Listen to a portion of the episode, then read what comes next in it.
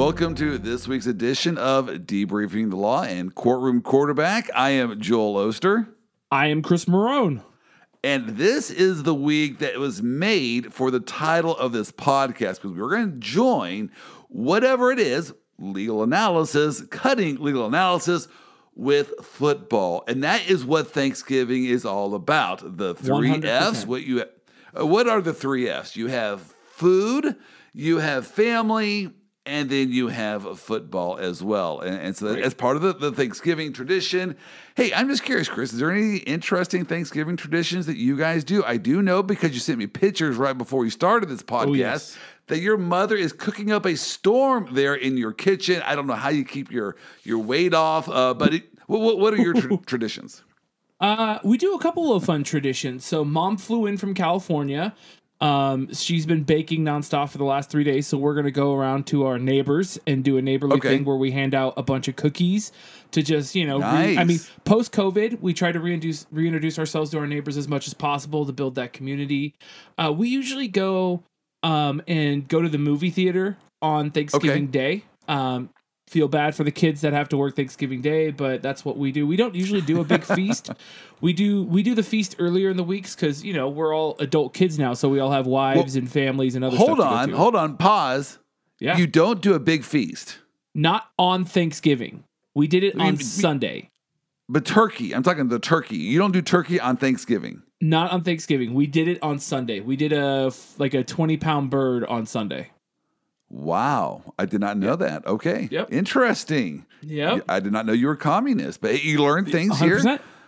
Hundred You percent. are. Thank you, comrade. I'm glad we That- can that's all right. enjoy this. I cannot believe you do not do turkey on a Thanksgiving. I've heard some people try to rebel and they maybe will have some pizza, which is fine as long as it is turkey flavored pizza. But you, you gotta do turkey. Well, so I you might go to did- like Denny's and get like a turkey sandwich or something. I mean, I might have turkey in some form or another, but we don't do the giant because it's it, growing up. Joel, it was my mom, my brother, and I, the three of us, and so we went and did other things on Thanksgiving than sit around all day in the house and like have my mom prepare this giant meal for just the three of us. Okay, well that that does make sense. Yeah. I, and I I get that aspect of it because I am actually the cook. Come Thanksgiving, I am the one that's in charge of the meats, and so I went and bought my turkeys. I have Tyrone and. Tyrene there in my my refrigerator right now, brining because I'm going to be smoking them. Uh, I'd love to smoke turkey, and so the key to smoking turkey is to two two keys. Uh, Okay. Number one, you got to brine. Do not cut that step out. You got to brine. Always gotta brine turkey. it. Oh, yeah. That's how it becomes so juicy. And then when you when you smoke it, um, you got to use a, a light wood there, like an, an alder wood or, or maybe Ooh. an apple wood or something Maybe like that. You don't cherry want wood? that. Cherry wood would, work. Yeah, you don't want Mm-hmm. the the hard smell, the hard smoke on a turkey. Usually like that a little bit uh, less than that. So you Okay, got to brine that this. turkey. Yes, and, and you got to smoke them on Thanksgiving. Those are my two critical must-haves uh, for uh, Turkey Day. It is my favorite holiday. So have Oh, you picked mine out, too. pick- have you picked out a movie yet?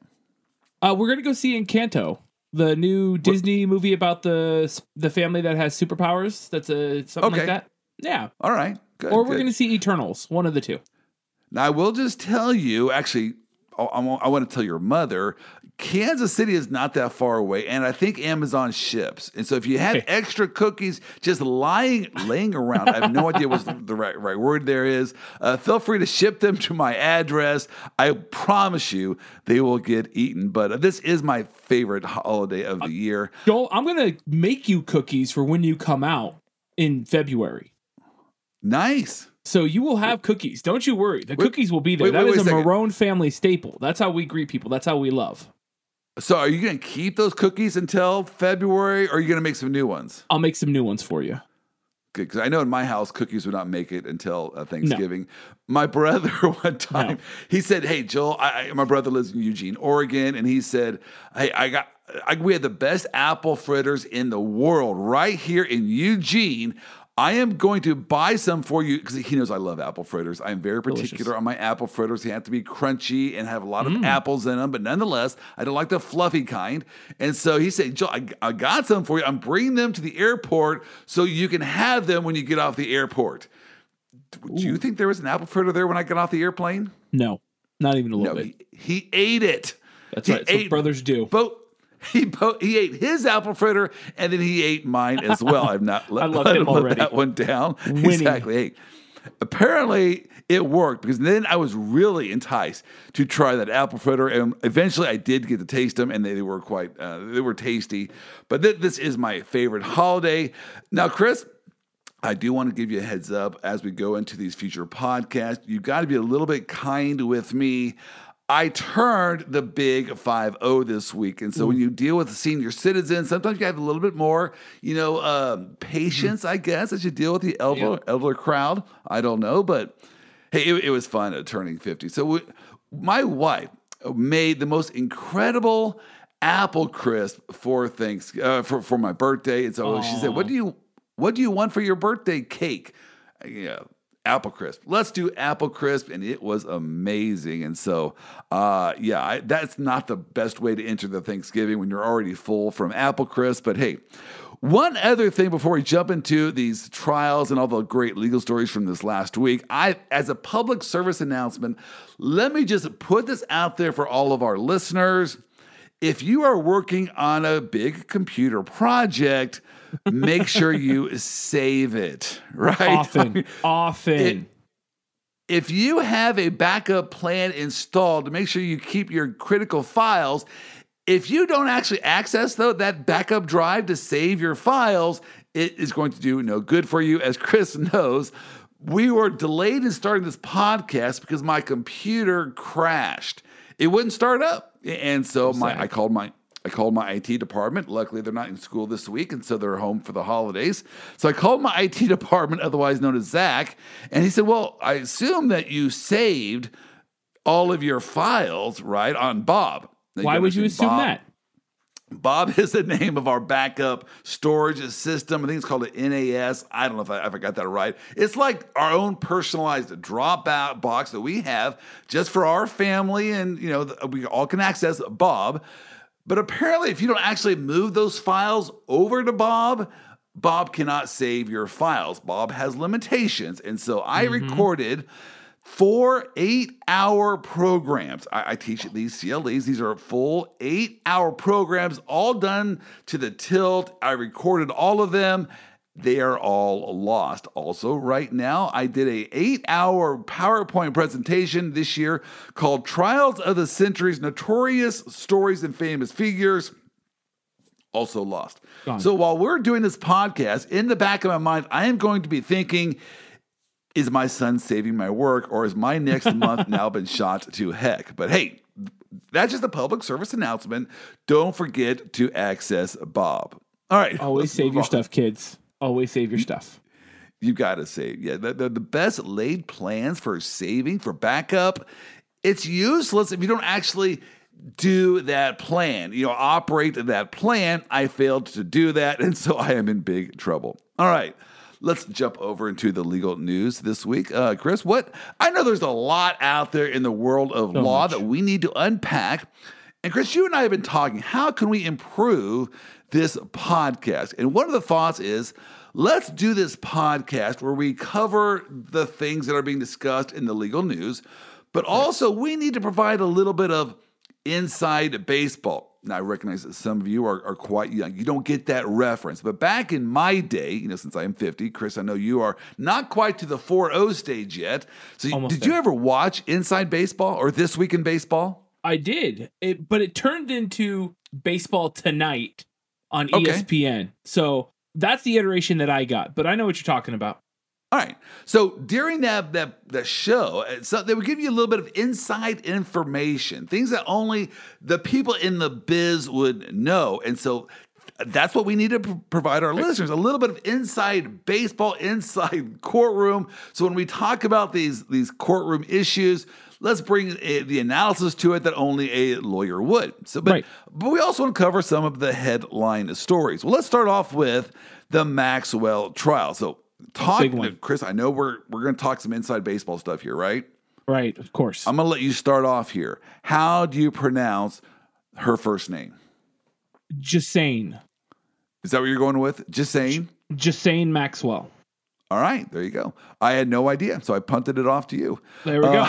I'm trying here. It's just it's what I hear from the the news sources. They keep calling her Ghislaine Maxwell. So no L, not Ghislaine, no. Ghislaine. Right. I think it might be because it's a French thing. I don't know. Okay. I am so bad with enun- with enunciating words. I actually mm-hmm. I taught this class and I covered the um the Leopold and Loeb murder trial, fascinating murder trial back in the oh, 1920s. And yeah. one of the thoughts there, these are two young kids, you know, about 18 years of age, and they in cold hearted, brutal fashion murdered murder. one of their cousins. Well, yep. one of the reasons why they did this murder is they wanted, they thought they were supermen. They were disciples of Nietzsche. And yep. I, for the life of me, I cannot say that name. Nietzsche. Nietzsche. I want to go Frederick Nietzsche. Right, right, right. That's him. Yeah. I, I want to say Nietzsche, Nietzsche. I, I, so here's what I did. I, I found this website out there where you can download the proper uh, pronunciations of words, and so I downloaded Ooh. that that uh, pr- proper pronunciation of that word, and I ran that audio clip on my during my class, so I didn't have to say it. If I forgot, I could just play that clip, and all F1. was good. Nietzsche, exactly. Nietzsche, Nietzsche, Nietzsche, in a robotic voice. That's right. Hey, you could do that for me. You could be my robotic voice. I'm down for that. All right. Well, what what is the Maxwell trial all about? Well, for those of you who are not well versed on the Maxwell trial, we all know the name Jeffrey Epstein, or should know some iteration, or it should ring some bells. Uh, Hold on a second. Hold on a second. I got to say something. Okay. Epstein did not kill himself. I just want to get that out there oh, right now. Hundred percent. If you believe Epstein killed himself, please stop this podcast right now. Go find a psychiatrist or psychologist and start talking about the issues that you have because you are clearly disconnected from reality. all, right, all right. That being said, now go on. I, I did, not, did not mean to interrupt nope. you. Epstein, who did not kill himself, was an alleged sex trafficker. Again, we're using the word alleged because he did not get his day in court. He did not be found guilty. But in the court of public opinion, Epstein did not kill himself and is a sex trafficker to very high powered people across the world. The Epstein trial, the Epstein case touches on everything from British royalty to US presidents to titans of industry and business to everyday Joe Schmo. Um, his alleged network of sex trafficking spanned the globe. He had his own private island where he would allow people at the right price to stay and engage in activities that are illegal, immoral, horrible with essentially children. Um, and here's the thing about that Mm-hmm. He also is rumored to be worth, uh, he's dead now, but was worth right. a half a billion dollars. Right. How does one amass that kind of money? I know that he was alleged financier, but then they also thought, right. well, he doesn't really have that much training in that area. He has this this private island where he would bring all these obviously wealthy people too. Very if you're people. wealthy, you're probably maybe famous. Uh, there are some names here that right. the public wants to know about uh, to this private island. And how did he become worth a half a billion dollars? So these are questions the public wants answers to. Right. And the hope is that Maxwell, who um, is alleged to be an Epstein associate, one of the top levels. Uh, she's been compared to the COO of the Epstein organization uh, by by some of the uh, more zealous media outlets out there. But this trial coming up is is Maxwell being charged with eight counts, six in the original indictment, and two counts added later, essentially of conspiracy to uh, have minors travel for sexual um illegal sexual acts.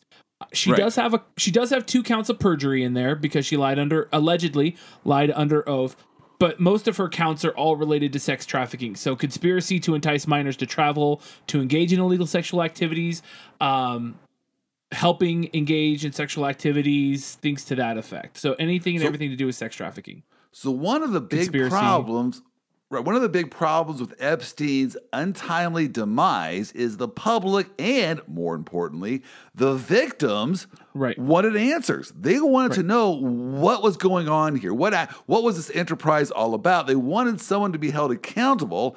And so when Epstein, you know, uh, departed this this earth, uh, his life here, um, people thought, well, now we can't get answers. Well, not so fast. We have his right hand woman. I was going to say right. man, but uh, right hand woman. And so now Maxwell is, as you said, maybe the CFO, um, the COO. She is the one that allegedly groomed and found yes. these young women and kind of brought them into the fold, and then. Right.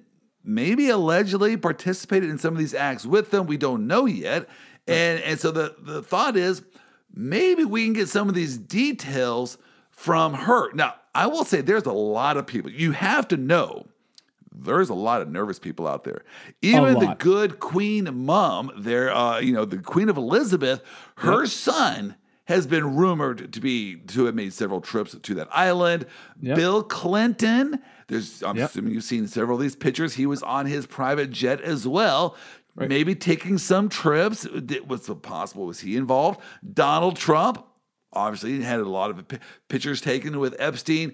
And also of Maxwell, Trump said she is a real good woman. And so right. there's a lot this idea. Why did you say that about someone who was just charged with sex trafficking? I think his exact quote it was something like, I hope it goes well for her, something right. like that. Yeah. So yeah, the, the public has a there's a lot of things here the public wants answers to. Chris, are we going to get answers in this trial? Well, I'd like to be the first to say on this podcast that Ghislaine Maxwell did not kill herself. Just okay. going to put that out there as well. Um, do I think we're going to get answers? Probably. We may get some, but not the answers we're looking. I don't think we're going to find some smoking gun, right? The lawyer, the lawyers are going to do their jobs, right? The defense attorney is going to do their job. Even though I was reading yesterday that the Southern District of New York's prosecutor says no deal there will be no deal on the table so they want to go full to trial and they want to start getting in evidence the judge seems pretty on board um, to have a lot of the evidence come in but i don't think we'll ever be truly satisfied and this is a chris marone aside this is not legal theory or anything to that is you don't punish people in charge They'll they'll right. they'll they'll escape punishment one way or another. They'll get a slap on the wrist. I mean, Bill Clinton committed perjury and he left office with a super high approval rating because it became very politicized and it was one side versus the other. My hope is that because the Maxwell trial is going to expose horrible people on all sides of the political spectrum, we'll be able to say all of these people are garbage and they should never ever again be allowed to have any sort of influence, any sort of power. We should indict them for all of their crimes as well, right. and have a have essentially all of us come together and go, look, I don't care if you're a donkey or an elephant or red or blue or whatever you are. If you are involved in this heinous act, you're going down. Well, let's and, talk about that. If you are involved with this heinous act, you are going down. Because I want to talk about government exhibit number 52. This is going to be the critical exhibit during this trial, otherwise known as the. Black Book. Apparently, Maxwell kept a black book of all of her connections. And fact, God love her for it. I love when criminals create a smoking gun. I love I this. It's like, really? Do you really need to keep everything detailed? This is going to be, you know, pro- the prosecutors get their hands on this, which they did. Uh, apparently, mm-hmm. Epstein's butler got a hold of this black book. By the way, Epstein and Maxwell were boyfriend girlfriend at one point in time. For long, and, for a long so, time. For yeah, for a long time. And so uh, the butler got a hold of this book and tried to it. sell it to one of the lawyers. The lawyer said, "Hey, this is probably not right. I'm gonna contact the the FBI about this." So they arranged some kind of sting operation. They got this black book, and again, a lot of people are scared about whose names will appear in this black book. So that is something to pay attention to. Now, Chris, so this is a little bit of inside baseball information right here. Government yep. exhibit number 52. Here is our number two, in my mind, fascinating thing about this trial and about this black book. The judge who is presiding over this trial. So keep in mind, Chris, that the higher ups, the power, the man in charge right. is a little nervous about what's in this book, what might come out of this trial, right? The, right. the good queen, she's a little bit nervous. What are they going to say about my son? Uh, so you got this Can we idea. Pause the, for a second. Yes. The people who are nervous are the people that are guilty. Okay, that's like, usually right. Yes. Chris Marone and Joel Oster are not nervous about what this little black book is going to say. No, no, not no, even not a little bit. Barack Obama, not nervous. George Bush, not nervous. People who are nervous, Billy Boy Clinton, Donald Trump, the Queen. Pe- those people are nervous because they know what's in the book. Or you, you mentioned those names, and I agree with that. But in addition, other really powerful, rich people yep. who give money to, to politicians oh, yeah. and campaigns. Oh, yeah. Oh, so you got that idea as well. Well, in that context, in that light, while this case is going on, the current president decided to appoint this judge to the Second Circuit Court of Appeals. But her confirmation proceeding has not been held yet. There's been no Senate hearings.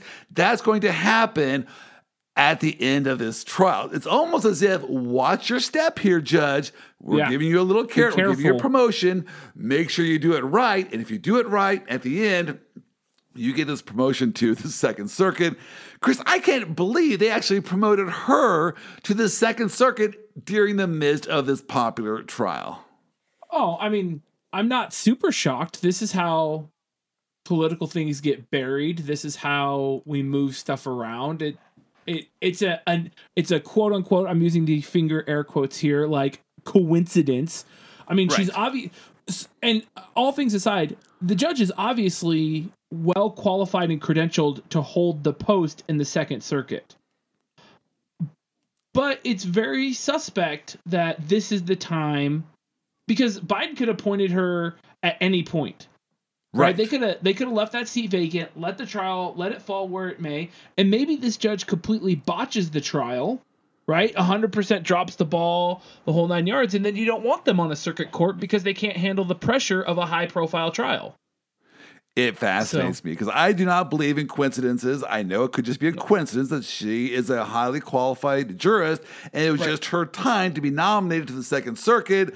I don't buy coincidences. And so we'll, we'll just monitor that as this goes on and sees how tight of a lid does she keep on these proceedings, what will be leaked out, because I believe that the defense is very concerned about what is in this black book. The prosecution so. needs this black book because they have to prove that Maxwell had a good idea and knew Knowledge. what yeah. what was going on there at Epstein's uh, fantasy. What her, I don't know what you even call that island there. Uh, that she had to have known what was island going on. And when she, there, there's four different women here, victims that are part of this trial. Right. Uh, and, and, so she had to have known that those four women that she was grooming what she was sending them off to. And so they have to prove some kind of knowledge there and intent. And so they're going to need to to introduce that black book, but I think there's a lot of nervous people out there who don't want all of the contents of that black book admitted. And so we'll have to follow this this case and see what what happens there. All right. Any other thoughts on this trial before we move on? I just hope that it actually gets played out. Like at the end of the day, I want I, I, you and I both love the American judicial system. We love jury yes. trials. We love we love the fact that people have a right to a defense and prosecution and the constitution allows for that and a quick and speedy trial and all that jazz. But I just I want to see it play out. Like I want the justice system to work the way it was designed to do so and that the evidence gets let in and people see what's going on and if she's innocent, then she's innocent. Right? You've if she's found not guilty, she's found not guilty. I want the system to work so that way we can continually have faith in this justice system rather than unilateral, she died in her prison cell, quote unquote, suicide type justice. That's not right, right. helping us move forward as a society. It's reinforcing these vigilante actions, which we're seeing more and more of. So I just want to, I just want this to, to go off and let the chips fall where they do. I do fear that I, I kind of see what she her lawyers are saying when they say, look, we could the, the public could not get at Epstein, and so they, they're going to now get at her Right. because they want to get at Epstein and they can't now, and she was too close to Epstein. All right. Correct. Also in the news, the Elizabeth Holmes trial. Now, we're not going to uncover all of this today in the podcast. I find this trial to be fascinating. Chris, can you just briefly describe what the Elizabeth Holmes trial is all about? Right. So Elizabeth Holmes is a biotech entrepreneur in San Jose. She's my old stomping grounds, Palo Alto, San Okay. Francisco, Silicon Valley. Um, so her company was um, developing a pinprick blood test that would be able to detect a whole host of things in one small prick, not to have to run multiple tests, not have to pull Wow. multiple blood, being revolutionizing the tech market to be able to test anything from diabetes to HIV to to to all sorts of different levels of blood characteristics. And uh, the company was called Theranos. Uh, I only remember that because it reminds me of Thanos. And Right, right, so, right. Um, and she started the I had company. the same thought too. Right. I'm like, it, it is inevitable. It really is. But she started the company when she was 19. She got in with her, um, I want to say it was like CFO or COO, a gentleman by the name of Sunny, who was around 30 years her senior, was mentoring her in this process. And we'll pause on Sunny for a second because that that comes back into play of what the prosecution's trying to do. But essentially, um, she got a bunch of investors. At one point, she her personal wealth was around four point five billion dollars. Wow. Four point What do you what do you guess is her personal wealth right now? Oh, zero. Isn't that Zero amazing? dollars. She went from the highest of highs in society. Should have cast her chips out right then, and now she's on my plane. That is an amazing Right. transformation and loss seven of wealth. years. Seven years, she lost four point five billion dollars. But she was also she was thirty years old when she had four point five billion. So, and that's something we can unpack in later podcast. Is how impressionable was she between nineteen and thirty years old Right. when all of this started to fall apart? Um, so that's a whole nother discussion to have. But essentially, um, people started investigating because it seemed too good to be true that this technology was out there. And eventually it was found that she falsified some test results, overpromised some investors. So now we're in this fraud trial, which is the whole crux Okay. of of her trial is did uh Miss Holmes commit fraud to her investors, fraud to Right. the government, fraud all the way around. I'm telling you, that is a serious violation. And I- I didn't realize that I actually had a personal friend go through this. And here's what I want to just lay out there for you. If you have a business idea, all right, and you want to run with this business idea, it's not a guarantee it's going to be a success. There are no Right. guarantees in the business world. Well, if your idea does not turn out to be a you know, smashing success, and so whoever you talk to lost their money, now they are ticked off and they want to sue you. Well, they just can't Right. sue you because your business went bad. Businesses go bad all of the time. So how do they sue you? You misled them. You Fraud.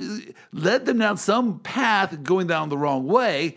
And what is fraud to one and deception to one might just simply be things didn't pan out like you thought to another. And so a good prosecutor can go either way with these type of arguments. Now I'm not sure that's really at play here, but that is the law at hand. When you are Right. trying to get investors for your business and you in some way fraudulently induce them to invest in your business by saying, hey, look, we're going to get a 50% return on the money, I guarantee it. Now you can't do that. That's fraud. Right. Uh, or this product can do X, Y, and Z when it can only do A, B, and C. That's fraud. So you got to be really careful because if your business goes south, your investors will be ticked. Right, and that's first year contracts, ladies and gentlemen. First year contracts. Fraud in the inducement is a defense to first year contracts.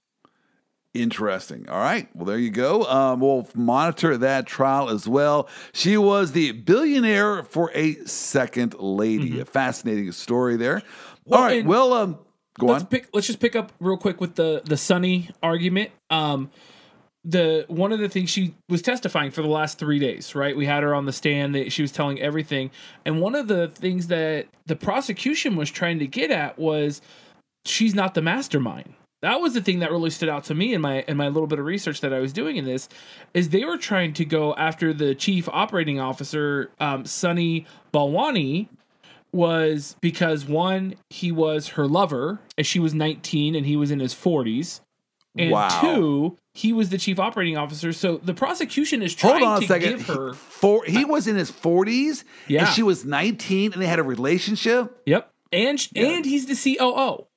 Not only is she the CEO at 19, he's the COO. So there's a discussion there. Whether it's true or not, it's worth discussing because this is things that we ferret out in court is whether or not he was manipulating her into this unethical behavior because there's Okay. absolutely no risk for him.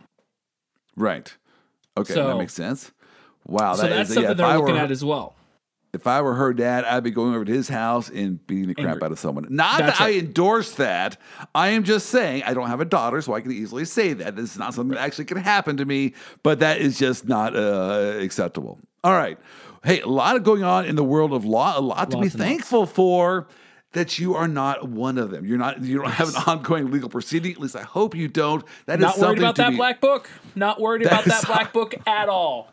I am not worried about that in the least.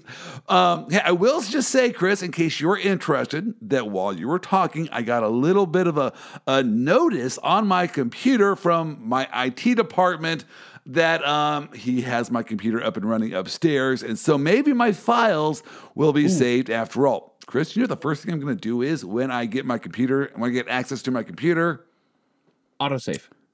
Uh, let- let's hope I do that. If I don't, then I am dumber than you can possibly I'm going to ask next week's podcast if you're up to auto saving.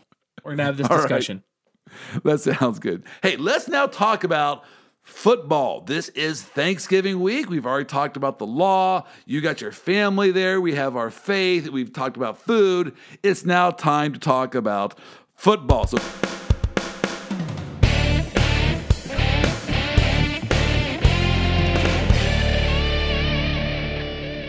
Chris, let me just throw you the discussion point of this week. I'm, we're going to get to the fact that you went four and one last week. Yes, you have you have bragging rights for this week, but I want to talk about something more pressing. Thanksgiving Day games. It is a tradition. The Cowboys play on Thanksgiving. We accept that. We understand Cowboys are America's team. It's also a tradition that the Lions play. Chris, why? No one cares about the Detroit Lions. And I can say that we have no listeners in Detroit. Well, uh, essentially, it's that's the only time everybody watches the Lions. Let's be honest. All right. That's that's the only time I'm going to watch the Lions is because they're the only game on. All right. So maybe Henry Ford had some pictures of someone in power. And so, hey, you guys got to guarantee us that at least on Thanksgiving, when they can't watch anything else or too full to do anything else, they got to watch Lions games. All right. That's right. Well, hey, that that is, will be here. That's obviously this week, but it's not just the Lions playing on Thanksgiving. This is rivalry week in college. This is when all the big rivals play. week. Do you have a particular rivalry that you like to follow? Of course, of course. Uh, they signed the paychecks around the Marone household. It is the ASU University of Arizona game. Current Okay. current winners of the rivalry game are ASU. There's a uh, uh, graph on the internet that says who is in possession of the territorial cup, and the entire graph is maroon because it's with ASU, and that's Nice. what we do. There's actually funny. There's if you're driving from Tucson to Phoenix, which is a two-hour drive along Highway 10, don't make that drive. It's boring. But there are several billboards that show that ASU is still the winner of the Territorial Cup, and they re- and they up those billboards every year with the score from the game Really? every okay. year. And it's in this in the six plus years that Megan and I, my wife Megan and I, have lived in Arizona. ASU has won the Territorial Cup. All six years? Yeah, so we have not um we have not uh seen a day of U of A owning anything. Wow. Okay. There you go. Now, I believe your coach is Herm Edwards. Is that correct? Herm. Yes, sir. I love Herm. I assume you know this. He was a former Kansas City Chiefs coach, so we love him here in Kansas City. He also was, I believe, our defensive backs coach way back in the day under Marty Schottenheimer. So big fan of Herm Edwards. I'm so glad to see him doing well over there. Uh, are you um, are you picking that game this week? Of course, I'm going to pick that game, and I'm going to pick ASU. And look, this is going to be a gimme pick because right now U of A is like one in ten, so it's not like I mean, it's a safe bet. Well, but there's a spread there. What what's the spread? Oh man, the spread is ASU to win by 21, I think it is. They got to cover 21 points and you're still yeah. picking them. Of course, I'm still going to pick them. I have to All pick right. them cuz someone from ASU might listen to this podcast which isn't, you know, out of the normal for a popular guy like me around the ASU campus That's to have right. followers. And that, if I exactly. say that ASU is not going to cover, you know, I could I could not have an office on Monday or else it would be uh, somewhat pranked in some way. I could see yeah. that happening. So you are going to stick with who writes the paychecks and pick every time Herm Edwards boys. Hey, my well, big. Go on. Last year, last year at the territorial game, ASU won seventy to seven. Whoa, whoa, whoa! Seventy to seven in this yes. game. Yeah, last year ASU won 70, 7-0 to the number seven singular number. Factor of ten factor of 10. So that is, that's amazing. I uh, I can imagine if you had seen the spread, hey, would you take ASU? They're favored by 62, and you would say, yeah, I think they're going to cover that 62 point spread. They're good for at least a 63 point spread. That would have been a pretty interesting decision. It would, mm-hmm. Can you imagine if you actually saw a spread of 63? So you said, I got to go the other direction and then you lost because your team did not cover a 62 63 point spread hey I for me that two weeks ago with Alabama having a 55 point spread. That's right. And I'm like, Alabama's not going to cover 55, and they won by 58. That was amazing. How did the the how did Vegas peg that game that closely? That is right. amazing. All right. Well, uh, let, I want to get into our picks here in just a bit. I just had to go there with you since you were talking about the rivalry game. I want to first talk about the CFP, uh, the college football playoffs. Let's do that. Because yeah. in the latest rankings, surprise upon no surprise, Cincinnati is now in the top four. That has me excited. I think Cincinnati might actually make it to the top four at the end of this uh, this period. I guess you got what one week left, two weeks left. Yep, two weeks left. Um, because they, they don't really have anyone left that they have to play. What do you think? Do you think do you think Cincinnati is now in the top four, or might they get squeezed out by a two loss Alabama at the end of the end of the year?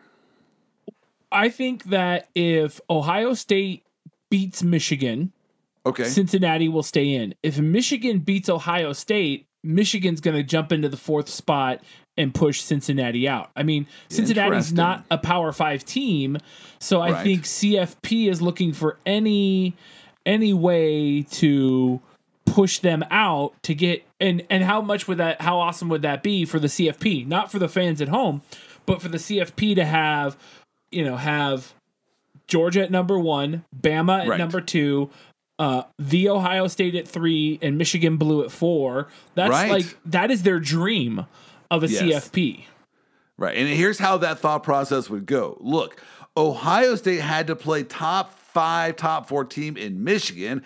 Alabama had to play the number one team in Georgia.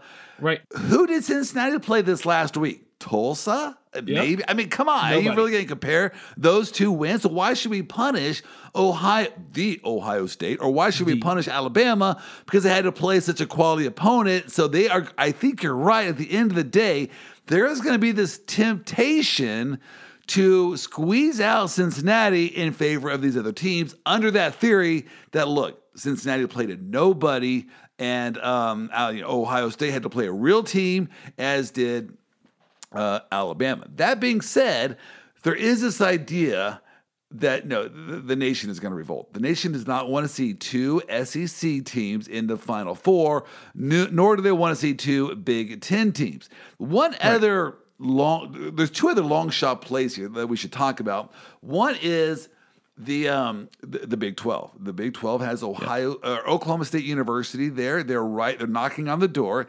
If they could win out, they would have beaten Oklahoma. They will have beaten Baylor, two top ten type teams, and they only have one loss. And so, might they jump a Cincinnati? It's possible. Maybe. The one other difficult team here to factor is Notre Dame. Notre Dame right. had a lot of quality wins this year. So they the do. thought is, well, we should put uh, Notre Dame maybe in the top four. We like Notre Dame. We like their national following. There's one hitch in that giddy up, and that is they have one loss, and it's to Cincinnati. And so Cincinnati probably they they they cannot with a straight face put Notre Dame over Cincinnati though that has never stopped the planning committee before never. from doing things in their financial best interest. No, not even a little bit. All right. Well, I can see I can see them moving Notre Dame into four, bumping Cincinnati to five. But that's awfully hard to do. To, to right. put Cincinnati below Notre Dame when they right. beat Notre Dame. Right. But I, I, agree with you. I, I I could see them just saying we're going to do it because we can, and we don't care yeah. about the little guy Cincinnati. That's 100 percent where we're at. So I do think it's going to happen. Hey, it's it's we fun to remember the college the college football playoffs are just made up anyways. Like there's no rhyme or reason to them, and we've been saying it for weeks. Like there's well, just you nothing say there. that. I I'm going to suggest the opposite. I'm going to suggest that there is a rhyme and reason, and this is it. They want some faction of the, popula- the population to get screwed. Because right. if you're on That's the true. outside looking in, you're ticked it creates interest, it creates a dialogue. So, almost yeah. by design, they want to create inequities in the system so that people get mad and they follow it. I don't know. There's just a thought that I have that maybe they like. Yeah, it, it is crazy. All right. That being said, uh, my let me let's do our picks. I'm gonna let you. I went first last week, so let me hear what your picks are for this week. All right. Well, Battle of the Titans, Bears, Lions. Right. You're the, taking the one. most defeated teams in in the NFL right now. Bears Lions. The Bears are are favored to win by three. Okay. So um, I'm going to say the Bears, and I'm going to say the Bears are going to cover it. That's I think that's my safest bet of the week. Um, because you just don't like the Lions. I get that. I, am with I you do. on that one. Those are two crappy teams. Still The reason why I did not pick that is the Lions historically have surprised people on just this That's one true. day. No, no other day of the year. But on just, Thanksgiving Day, for some reason, they are competitive, and I have no idea why that is. Yeah, it's because I don't know. It's because it's them. They just they want right. to show up, and I mean, any given Sunday, right? We can have that discussion too. Any given Sunday. Right, right, right. All right, All right the next next the, one. The next one we're going up is San Francisco versus Minnesota. Okay. okay. It's it's at San Francisco. It's the home game. And it's a three point spread again. Niners are favored to win by three. I think the Niners are going to win and they're going to cover. Okay. Um, coming off a pretty solid uh, victory last week. Um, so I think that that uh, that they could win. My my odd number that I saw on this is that Vegas is predicting that the Niners will win, but they won't win by the three. They think that Minnesota, there's a quote unquote 83% chance Interesting. Minnesota will cover the spread. Okay. And so I found that to be funny about that, but that's really digging into stuff. That's going to be a close game. They are picking that, that is, one to be close. Yeah, it's going to be close, but I think the Niners are going to win by more than a field goal. Okay. Um so my next pick is Rams Packers. Now for those at home, Rams are my Super Bowl pick. We have been discussing this all day long. Uh, we're going to take the Rams again. It's even money. Green Bay is favored to win by 0.0 points. Yes. Even wow. money. So this is going to be one of the best games to watch is to see what happens, but I think the Rams are going to pull it out mainly because of my dislike for Aaron Rodgers. But emotion right, getting right. the better of me, I think the Rams are still going to pull it out. They're going to have a better team. It's a it's a 0 point victory. You it's it's ridiculous. There is no reason to bet money on this game. You can't win. So of course, I'm going to bet money on this game. Right, right, right. That Good. should be a lesson to the kids at home. Yes. We All got right. I got one more. And that's Jets Houston. And I bet on the Jets to beat the Dolphins last week and they let me down. That was my one loss. So I'm going to bet on Houston this week to beat the Jets after their amazing victory last weekend over the Titans. I cannot believe they beat the Titans, and I cannot believe you are picking this game. You basically went and looked at the the um uh the schedule and said, what are the two most pathetic, boring yep. games? Uh, the Lions Bears. Yep. And then Houston, Houston, and the Jets. I'm going to make that's sure right. I pick those two games and to bet on. And so, hey, you know what? That, that's more power to you. I like that. All right, those are your five picks. Yep. Some of you and I are picking the same game on some of these. These are my picks really quickly here. The Steelers yep. are a four and a half point underdog to the Bengals. I am a big believer in the Steelers coach late in the season. I think he'll find a way to win this game, so I like that. Plus the four and a half points. The Bucks are a different team when they have Gronk playing. When Gronk is playing, they, that offense just clicks. He is back now playing the Colts. Oh, yeah. I'll take the Bucks minus the three. The Chargers are playing the Broncos. This is a two and a half point spread in favor of the Chargers. I am not a believer in the Broncos. I think they are horrible. So I'm going to take the Chargers there, minus okay. the two and a half. I am going to take the Packers. The Packers are even up Ooh. with the Rams. I just, I, I, I, don't know. I am not a Matthew Stafford fan. I love I think Matthew Stafford chokes at the end of the year, and so I'm going to go with the Packers in this even money game. Finally, I am going to take the 49ers over the Vikings. I like that yeah, game as well. It's a three point spread. I'm, I, I, the Vikings scare me. They do. They always just hang around, and I can see that three points. I can see you and I both just washing out here. It's going to be a uh, an, an, even number. Uh, it's, it's going to be a close game, maybe a three point game. But lastly, here, so I know this is my sixth pick. I feel like I got to do it because it's my team. Iowa versus yep. Nebraska. Now, I want to just let you know earlier in this week, Nebraska, I believe, was a three point favorite. I could not believe that. I was Like, are you kidding me? Nebraska, a favorite over Iowa? Spare me, right? We play everyone close. We just don't win any of those games. And then this is what happened. Uh, our starting quarterback, Martinez, goes down with a sh- yeah. shoulder injury. And so now the backup freshman quarterback is going to be starting uh, for Nebraska against Iowa. And so now Iowa is favored by a point and a half. I don't know, Chris. I mean, the smart money here is totally on Iowa. They are going to win, they're going to cover this. I'm gonna have to go with Iowa. I'm gonna have to go against my team, Nebraska, because I have my heart has been ripped out so many times by Iowa. Nebraska will have a 13 point lead. I don't care. They will lose on a last second field goal, and so I'm going to take Iowa and the point in uh, uh, minus the point in half. So there you go. Those are my picks. Uh, hey, you know Chris, have a great uh, Thanksgiving uh, feast. Whenever you eat, I guess it's leftovers now, but a lot of cookies are in store for your future. For sure. Have a great week, and we'll talk to you next week. You too, Joel. Be well and uh, be grateful for all the things we have in this life. I, I will talk to you next week, my friend. All right. Talk to you later. See you. Thank you for listening to today's podcast. If you enjoyed this podcast, please give us a five star review. We need your love to help us continue highlighting the funnier side of the law. I want to give a special shout out to our Vice President of Operations, Wendy Oster, without whom this entire operation would be a mess. Sean Wynn and 15.5 Features for making me sound way better than I actually do. Brooke Bolin for spreading the good word about us. And Ryan Kuhn and Paul Kuhn of Triplicity Marketing for our technical and computer support.